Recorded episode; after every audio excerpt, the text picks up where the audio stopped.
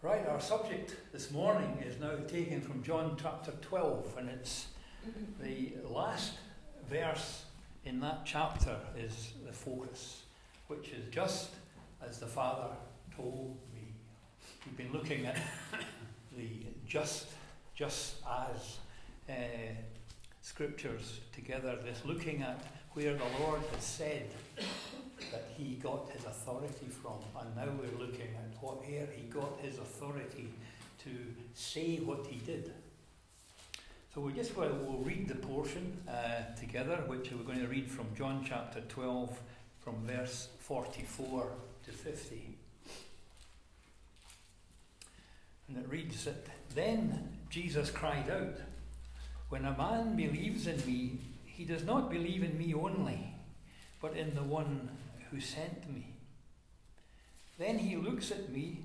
When he looks at me, he sees the one who sent me. I have come into the world as a light, so that no one who believes in me should stay in darkness. As for the person who hears my words, but does not keep them, I do not judge him, for I did not come to judge the world, but to save it. There is a judge for the one who rejects me and does not accept my words. That very word which I spoke will condemn him at the last day. For I did not speak of my, speak of my own accord, but the Father who sent me commanded me what to say and how to say it. I know that his command leads to eternal life. So whatever I say is just what the Father has told me to say. Just read that last verse again. I know that his command leads to eternal life, so what I say is just what the Father has told me to say. We've been looking at different commands, if you like, from God and the authority of our Lord Jesus Christ when he spoke to the people and it's written down so clearly in Scripture that what I would like us to do just for a, sh- a short time uh, this morning is to focus on why the Lord Jesus said what he did and the importance of it and how it is necessary for us to understand it in order to be of service, to be of understanding of our God in heaven. In that section that we've just read, it starts off that when a man believes in me, he does not believe in me only, but on the one who sent me. And it focuses us, our attention once again, as we have looked at already uh, in some of the other uh, ministries that you've heard on this subject. Uh, the focus is that it's not just Jesus speaking as a man on his own, on his own intelligence or his own worth. But then it's not just a case either of him just being a servant and being asked of God to do something like you would a servant. A man, a master would call his servant and say, Look, go out into the fields and tell my, my people X, Y, Z. And he goes out and he tells it. This is from the Master. The difference here is that although the Lord Jesus Christ is clearly saying, What I say is going to come from God the Father, because He has sent me. So I'm here because God the Father has sent me. I am speaking to you because God the Father has told me what to say. He's speaking also as God. And this is always the hard part for us to try and understand and appreciate. God is spirit, and God consists of the triune God the Father, God the Son, God the Holy Spirit.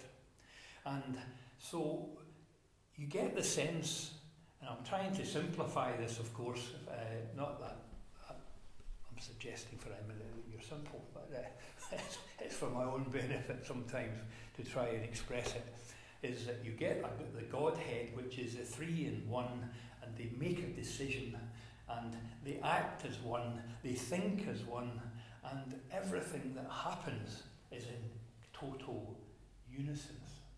So, how then does that get displayed or um, transmitted down to man?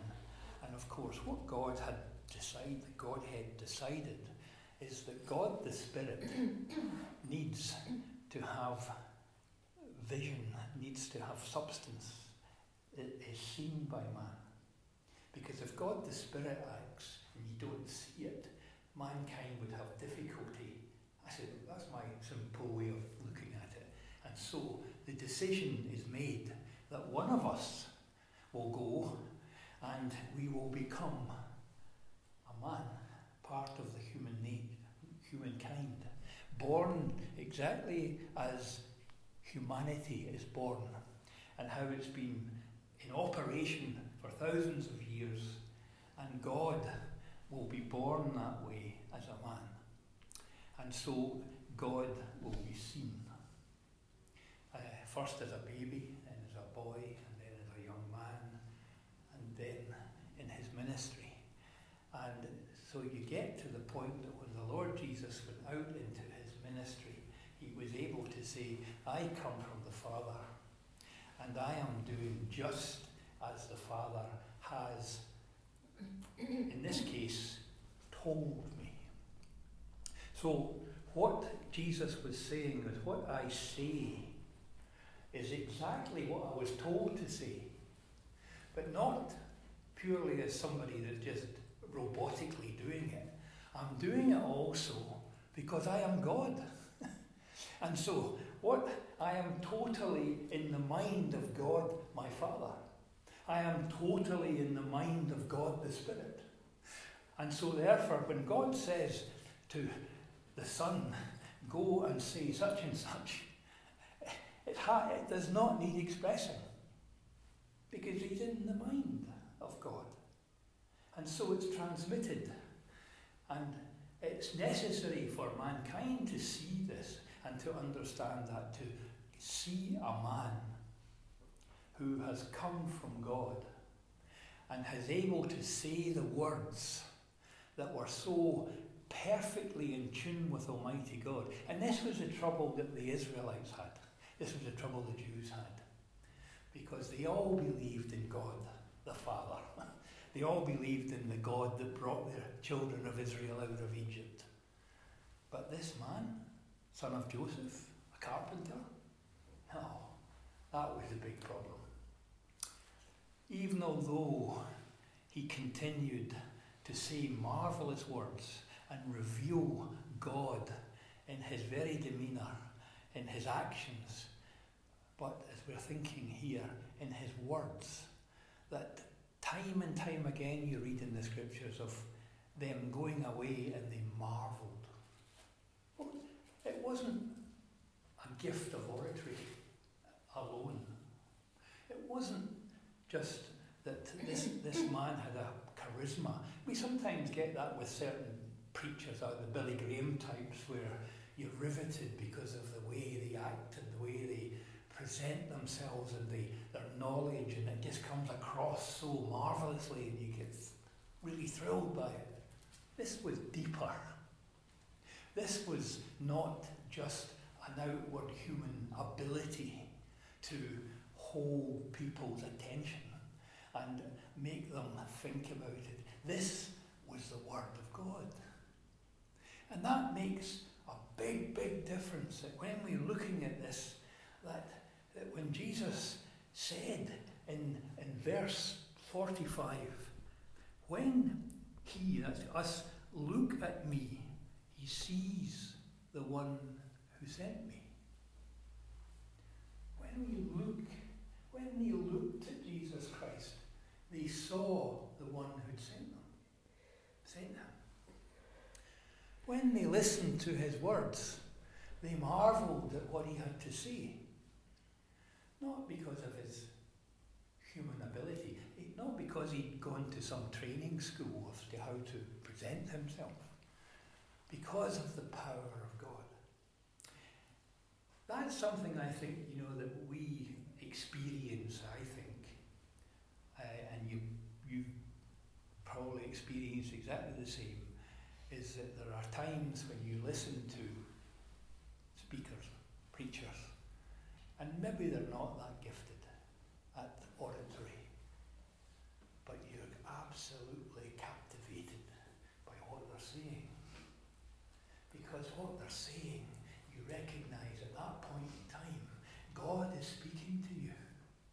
And your heart is stirred. And you just feel full of the Holy Spirit. And you come away from that and you think, wow. And if you're, you make the mistake, as a lot of us do, wasn't that speaker great? and we go, well, he's a good speaker, I'll go back and listen to him again. And we're missing the main thing. And when Jesus stood up and he spoke, and he says, What I'm saying is not just my words, it's the words of my Father, and I am repeating them. And I am telling you exactly what the mind of Almighty God is, because I am God. I am His Son. And I am speaking in knowledge. I am speaking in truth. And as we read here, I am speaking in eternal life. Because the words that come from my Father are eternal life. They give you life. And it talks about a crossover. That the words that the Lord Jesus Christ spoke caused people to cross over. We sometimes would use an expression like get saved. Or another expression which I don't particularly like, but come to faith. But it's all conveying the same thing. It's a crossover. You, I, these people were in death. And in death, it meant that when they died, then they went to hell. They went to Sheol. Sometimes it was called paradise. It was a place of um, selection, a selection for the righteous, waiting for the coming of the Lord Jesus. But it was death was there overruling. And so when they received Jesus, when we receive Jesus, so it's exactly the same. And when we accept his word, so there was two things there. There was accepting who he was and then accepting what he said. And we read actually in verse 47. A person who hears my words but does not keep them, I don't judge. Verse 48 There is a judge for the one who rejects me and does not accept my words. That very word which I spoke will condemn him. That just shows the power of the Word of God, the power of the words that came out of the lips of the Lord Jesus Christ, and the power of what we have in our Bible, which is the Word of God. That is what we will be judged. And there's, of course, the obvious judgment of those who will go to the great white throne because they have accepted, they have rejected the Lord Jesus and they have rejected his word. He is the word. They've rejected him. They've rejected what he said. And therefore they're going to be judged at the great white throne. And who's going to judge them? The word is going to judge them. The Lord Jesus Christ will judge them according to the word, which is him. What he said. And there is no escape. And it's a clear judgment. That the Lord Jesus Christ is quite clearly saying in a beautiful way. He's even saying that the person who hears my words but doesn't keep them, I won't judge you now. Because I've got something very important to do. I've got to die. I've got to bear your sins. I've got to bear the punishment for your sins. So I'm not going to judge you now. I've got this to do first. And he put a priority on it, the importance of that.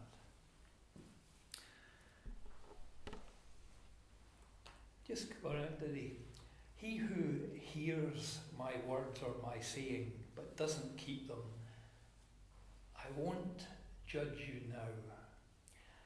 It made me think, you know, as um, the time when Moses was asked by God to go to Pharaoh.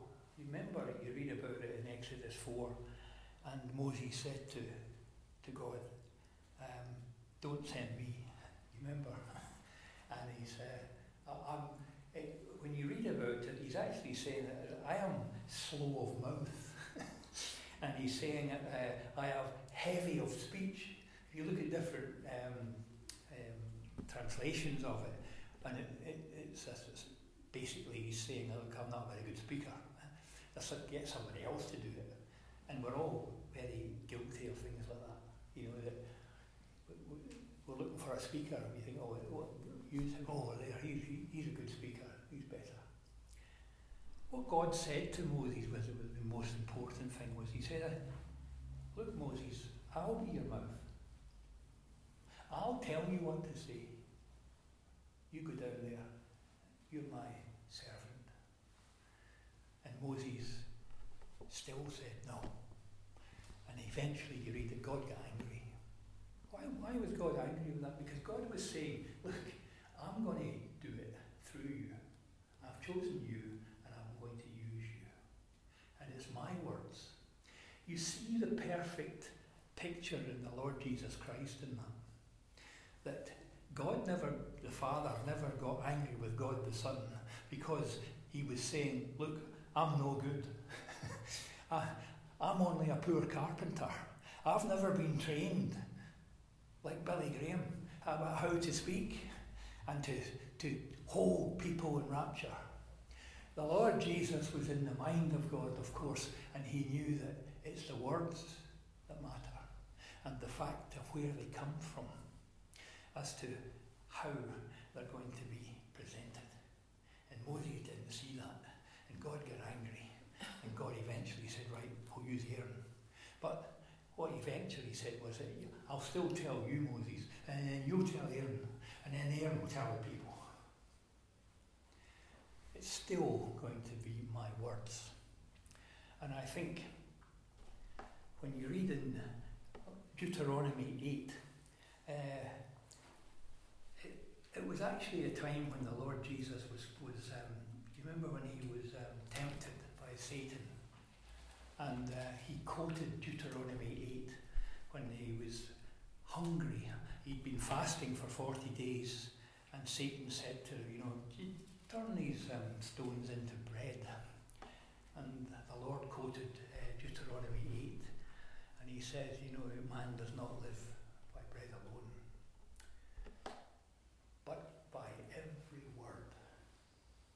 proceedeth from the mouth of God. You know, when you really think back to the Deuteronomy uh, and what God was teaching the children of Israel with the manna was that he had, first of all, it says he humbled them. That was the first thing he did. He humbled them.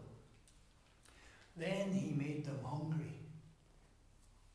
humbled them first, then he made them hungry, and then he fed them with food from heaven that they had never experienced before. So when you put that together, that the teaching in that for us surely is the necessity for us to understand the food of heaven the words of God is that first of all we need to be humbled and realization that looks picture of our salvation is that our humility is in the understanding that we are just sinners we are worthless we are destined for death eternal death. That's humility and that there is nothing we can do about that we need a saviour. That's just basic salvation isn't it? It's just what we teach in the very basics of our understanding of the love of God is seen in that, first of all, being humbled. We need a Saviour. then we need to be hungry. Well, in order to search, and it's like you see it in animals all around, that their whole life is consumed by getting food. You just watch an animal, it's most of the time that's all they need to do to get the next bit of food, whether it's a bird or an animal or whatever. And we are no different in that respect. We get hungry, and if when you're hungry, you need food, and then you focus on getting that food, whether it's buying it, cooking it, growing it, whatever. That is again the picture of the people of Israel. They had to hunger. He brought them hunger first, next. We need to hunger for Christ. We need to hunger for the Word of God. So, first the humility, then hungering after the food of heaven. And that is something that, unfortunately, it's not something that we're all being given. We're not all hungry. And we go through our lives and we don't hunger after that. And therefore, we can't move on to the third step of being fed. And it, it's a harsh reality when we have people in Christendom who are not interested in hearing the words of God. Why is that? We see it amongst ourselves, and we, each of us are guilty of it in certain different degrees because we're not hungry, therefore, we're not looking for the food. The children of Israel, when the food came down in the manna, they were out there and they were gr- grasping it and they were taking too much. Took more than they should have done. But they were hungry and they loved it. There came a time later on when they started to hate it. but that's a different story. The hunger was there. And the comment that they made about it was, We've never tasted anything like this before. Why? Well, that's because it came from heaven. That's how we should be looking at our, te- our feeding on the Word of God.